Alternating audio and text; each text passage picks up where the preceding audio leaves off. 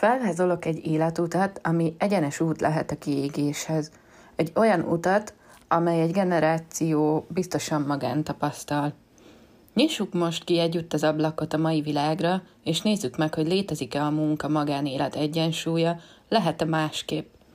A munka magánélet egyensúlyának megtalálása mekkora fontossággal bír ahhoz, hogy jól érezzük magunkat a bőrünkben, hogy tudjuk mind a munkánkat lelkesen, szenvedélyesen végezni, mind pedig a magánéletünkben egy kiegyensúlyozott életet élni.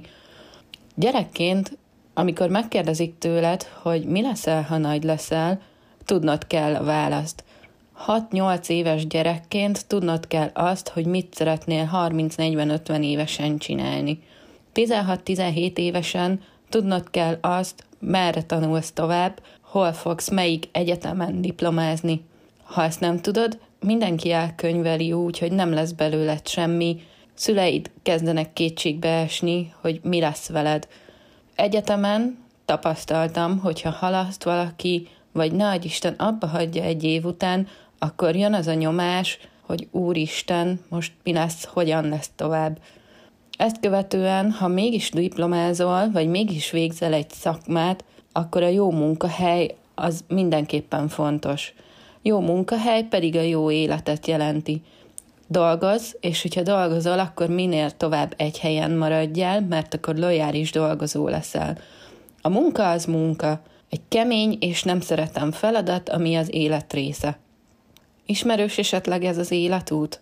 Bevallom, hál' Istennek, én ez, ebből a körből azért szerencsésen kiestem, de láttam osztálytársaim, később egyetemen társaimnak, illetve felnőttként is sok olyan embernek az életét, akiknek meghatározta a szülői nyomás, a külső kényszer, azok a társadalmi elvárások, hogy bizony tudnod kell, akár már 6-8 évesen, hogy ki és mi akarsz lenni, illetve ha egy rossz döntést hozol, akkor annak az elutasítását is.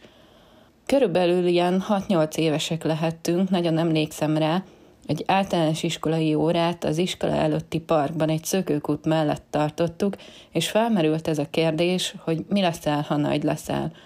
Az egyik kisfiú toporgott, töprengett rajta, hogy mit is válaszoljon erre a kérdésre, és a tanárnő nyomására nagy nehezen kinyögte azt, hogy ő kukás lesz. Nem gondolom azt, hogy ennek a kisfiúnak 6-8 évesen tényleg ez volt az álma és a vágya, de ott volt benne az, hogy neki most meg kell szólalnia, neki most mondania kell valamit, holott lehet, hogy soha addig életében ezt nem kérdezte meg tőle senki, és nem is gondolkodott el ezen. Valószínűsítem, hogy a park túloldalán látott éppen egy kukás autót, és mivel ki kellett mondania valamit, ez jutott hirtelen eszébe. Ugyanakkor a tanárnőnek a reakciója az nagyon megdöbbentő volt, sokat kísért bennem most így felnőttként is. Ugyanis nem tudom, hogy ez pedagógiailag hogy lett volna helyesen megoldandó feladat, de ő kinevette őt, és az volt a reakciója, hogy na, az biztos, hogy neked való. Tényleg számomra annyira meghatározó volt, hogy innentől kezdve igyekeztem én is megfontolni azt, hogy mit válaszolok hasonló jellegű kérdésekre, és egyre inkább, ahogy nőttem, ahogy haladtam előre az életemben, eltöprengtem azon, hogy mennyire döntünk úgy, ahogy a szüleink, a családunk, a tanárok, a neveltetésünk elvárja, illetve ahogy a környezetünk diktálja. Sokan vannak olyanok, akik ennek köszönhetően, vagy pontosabban emiatt benne ragadnak egy olyan életben, egy olyan alkalmazotti munkahelyen, ahol nem érzik jól magukat, nagyon hamar kiégéshez is fog vezetni. Számomra ez akkor vált leginkább nyilvánvalóvá, amikor vállalkozó lettem. Vállalkozóként ugyanis kinyílik egy világ, észreveszed azt, hogy lehet ezt másképp is. Lehet másképp, mint a 8-9-10-12 órákat egy olyan helyen eltölteni, ahol nem érzed jól magad, ahol gyakorlatilag már fizikai betegségek törnek rád, ahol folyamatosan azt érzed, hogy elnyomásban vagy, és hogyha hazaérsz, akkor sem magadra, sem a családodra, sem a gyerekeidre nem jut elég időd. Kihívások és döntéshozatalok és felelősség, az van ebben a vállalkozói létben, de hogy mennyivel szabadabban, mennyivel szeretetteljesebben lehet ezt csinálni.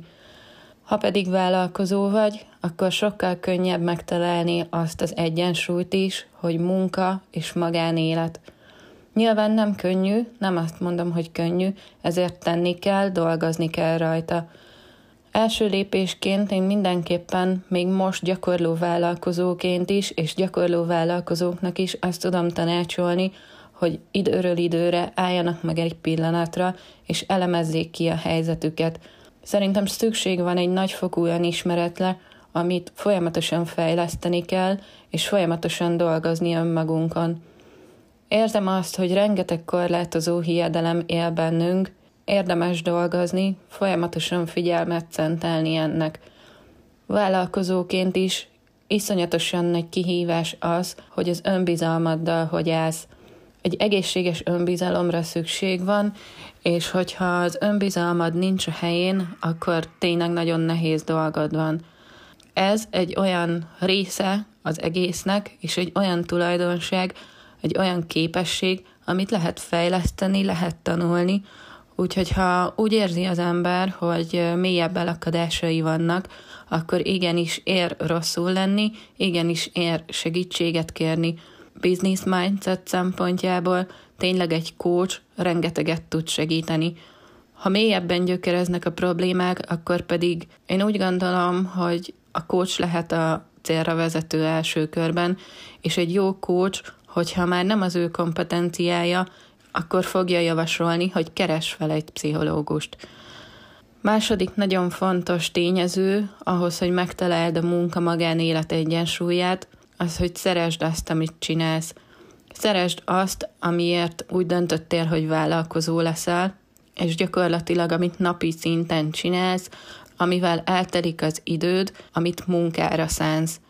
Én úgy gondolom, hogy ez a talán tényleg a legesleges legfontosabb, hogyha megtalálod azt a lelkesedést és azt a szenvedélyt, amit át tudsz adni másnak is, amit elhiszel, hogy jó dolog, és tudsz vele adni másoknak, akkor ezt nem csak te, hanem mindenki értékelni fogja, és át fog jönni mind a kommunikációdon, mind a megjelenéseden, és az, hogy te jól érzed magad, jól vagy a bőrödben, az jót fog tenni a vállalkozásod fejlesztésének is. Javítja az életminőségedet, ebben biztos vagyok. Ahhoz, hogy megtaláld a munka és magánélet közt az egyensúlyt, tény is való, hogy vállalkozóként sokkal könnyebb meghúzni a határvonalakat, és bizony sokkal könnyebb a nemet mondás is. Ez a kettő mind olyan dolog, amit nekem is tanulnom kellett, sőt a mai napig tanulom ezeket, nem egyik napról a másikra születnek meg ezek a képességek. Főleg akkor nem, hogyha egy alkalmazotti lét után válik valaki vállalkozóvá, viszont tényleg előnyként sorolható fel ez akkor, hogyha arra gondolsz, hogy mi az, amit szeretsz, és mi az, amit nem szeretsz csinálni. Benne van az, hogy nem kell annyit stresszelned, hogy hiszen akkor kapod meg a fizetésedet, akkor nem fognak kirúgni, hogyha te azt elvégzed. Vállalkozóként megkapod azt a szabadságot, hogy dönthetsz. Dönthetsz abban is, hogy te mikor végzed el azt a munkát. Nekem ez is nagyon fontos volt, amikor vállalkozói lét mellett döntöttem, hogy inkább délután, esti órákban, késő estig dolgozok szívesen, de reggel, hajnali hatkor, hétkor felkelni, az nekem valami iszonyatosan nagy energia és erő, hogy fel tudjak kelni. Nyilván alkalmazottként ez megint egy olyan terhet tud az emberre róni, ami, ami stressz helyzetet eredményez. Ha viszont szereted tényleg, amit csinálsz, és vállalkozó vagy, akkor be tudod osztani jobban az idődet, mennyi az, amit a munkára szánsz, teszem azt fel, kilenckor kezdesz dolgozni, és este ötig dolgozol, négy órát dolgozol, vagy tizet, az mind a te dolgod és a te felelősséged. Fontos az is, hogy vállalkozóként én megtapasztaltam azt, hogy sokkal többet tudok tenni az egészségemért, és ahhoz, hogy egy egészséges életet éljek. A stressz az egy olyan, olyan dolog, ami hihetetlen dolgokat művel a szervezetünkben. Én például nagyon úgy tűnik, hogy a folyamatos, rendszeres idegeskedés, stressz és nyomás miatt inzulinrezisztens lettem, és ennek a következményében muszáj volt azon is változtatnom, hogy mikor, mennyit dolgozok, mennyit foglalkozok a munkával, mennyit saját magammal, és mennyi időt szánok arra tényleg, hogy magánéletem is legyen. Be kellett iktatnom azt, hogy rendszeresen és jó minőségben aludjak. Fontos az, hogy a napi 7-8 óra alvás az meglegyen, sokkal nagyobb energiát és lendületet tud így a következő nap során belefektetni mind a munkába, mind a magánéletbe. Az alvás mellett pedig a sport és az egészséges életmód, ami szintén egy fontos tényező. És ha már itt tartunk, akkor azt is elmondanám, hogy az én idő, annak ugyanúgy helyet kell biztosítani a munka és magánélet között. Az én idő ugyanis nem arról szól, hogy a magánéleti dolgaidat intézed, ügyeket intézel, mosogatsz, vasalsz, családot eteted, vagy éppen gyerekekkel foglalkozol, kirándulni mentek. Az én idő az arról szól, hogy neked mire van szükséged konkrétan. Kell egy kis időt beinktatni arra, hogy a saját gondolatainkkal legyünk, hogy meditáljunk, hogy tényleg rákérdezzünk azokra a dolgokra, amik foglalkoztatnak, szükséges-e ezzel foglalkoznom, szükséges-e tennem ez irányban valamit, vagy nyugodtan elengedhetem, mert úgysem tudok vele ebben a helyzetben jelenleg mit kezdeni. Nekem a self-coaching például ebben remek eszköz volt, és rendkívül nagy segítség. Nyilván, ahogy korábban is mondtam, ez nem egyik napról a másikra ad válaszokat, és nem egyik napról változok meg én is, hanem ez egy folyamat, és nagyon tudom tényleg ajánlani minden embernek, nem csak vállalkozóknak, hanem akár alkalmazottként is. Mindemellett pedig a plusz egy tip az a digitális detox, amit higgyétek el, mindenki be tud építeni az életébe. Én ugye a fél életemet tényleg laptop előtt ülve töltöm, telefon itt van mellettem, rengeteg, tényleg rengeteg impulzus és információ, minden olyan használhatatlan dolog is az életembe kerül ezáltal, az internet által, amire nincs szükségem ahhoz, hogy én gyakorlatilag azt a saját egyensúlyomat meg tudjam találni, ami kell ahhoz, hogy a munkában is tudjak száz százalékot vagy közel száz százalékot nyújtani, akár a magánéletemben. Időről időre egyszerűen muszáj beiktatnunk azt, hogy nem kapcsoljuk be a tévét, nem kapcsoljuk be a laptopot, nem keresünk rá az akármilyen információs oldalra, de egyszerűen csak ha azt nézzük, este nem úgy fekszünk le, hogy a telefonunkat görgetjük, és a social médiát bújjuk elalvás előtt. Mind-mind olyan tényezők, amiket, hogyha be tudunk építeni folyamatosan napról napra, vagy hétről hétre az életünkbe, akkor sokkal könnyebb kialakítani egy olyan életritmust, ami nekünk is megfelel, és még érezzük is azt, hogy előre visz minket. A munka-magánélet egyensúlyának megtalálása szerintem soha nem volt könnyű, és soha nem is lesz az.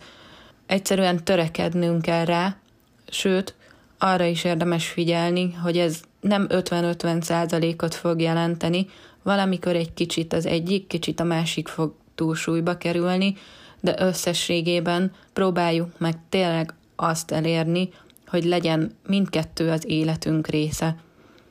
Vállalkozóként én azt mondom, hogy sokkal egyszerűbb dolgunk van, használjuk ki ezt a lehetőséget, éljünk ezzel, és a munka legyen annyira fontos, mint a magánélet, és a magánélet ugyanannyira, mint a munka. Azt hiszem, ez egy jó útra való is lehet ebben a podcastban, úgyhogy írjátok meg nyugodtan kommentben, hogyha nektek bármilyen jó tippetek van ebben a témában, holnap pedig sétáljunk újra együtt, séták a vállalkozásod körül a podcastban.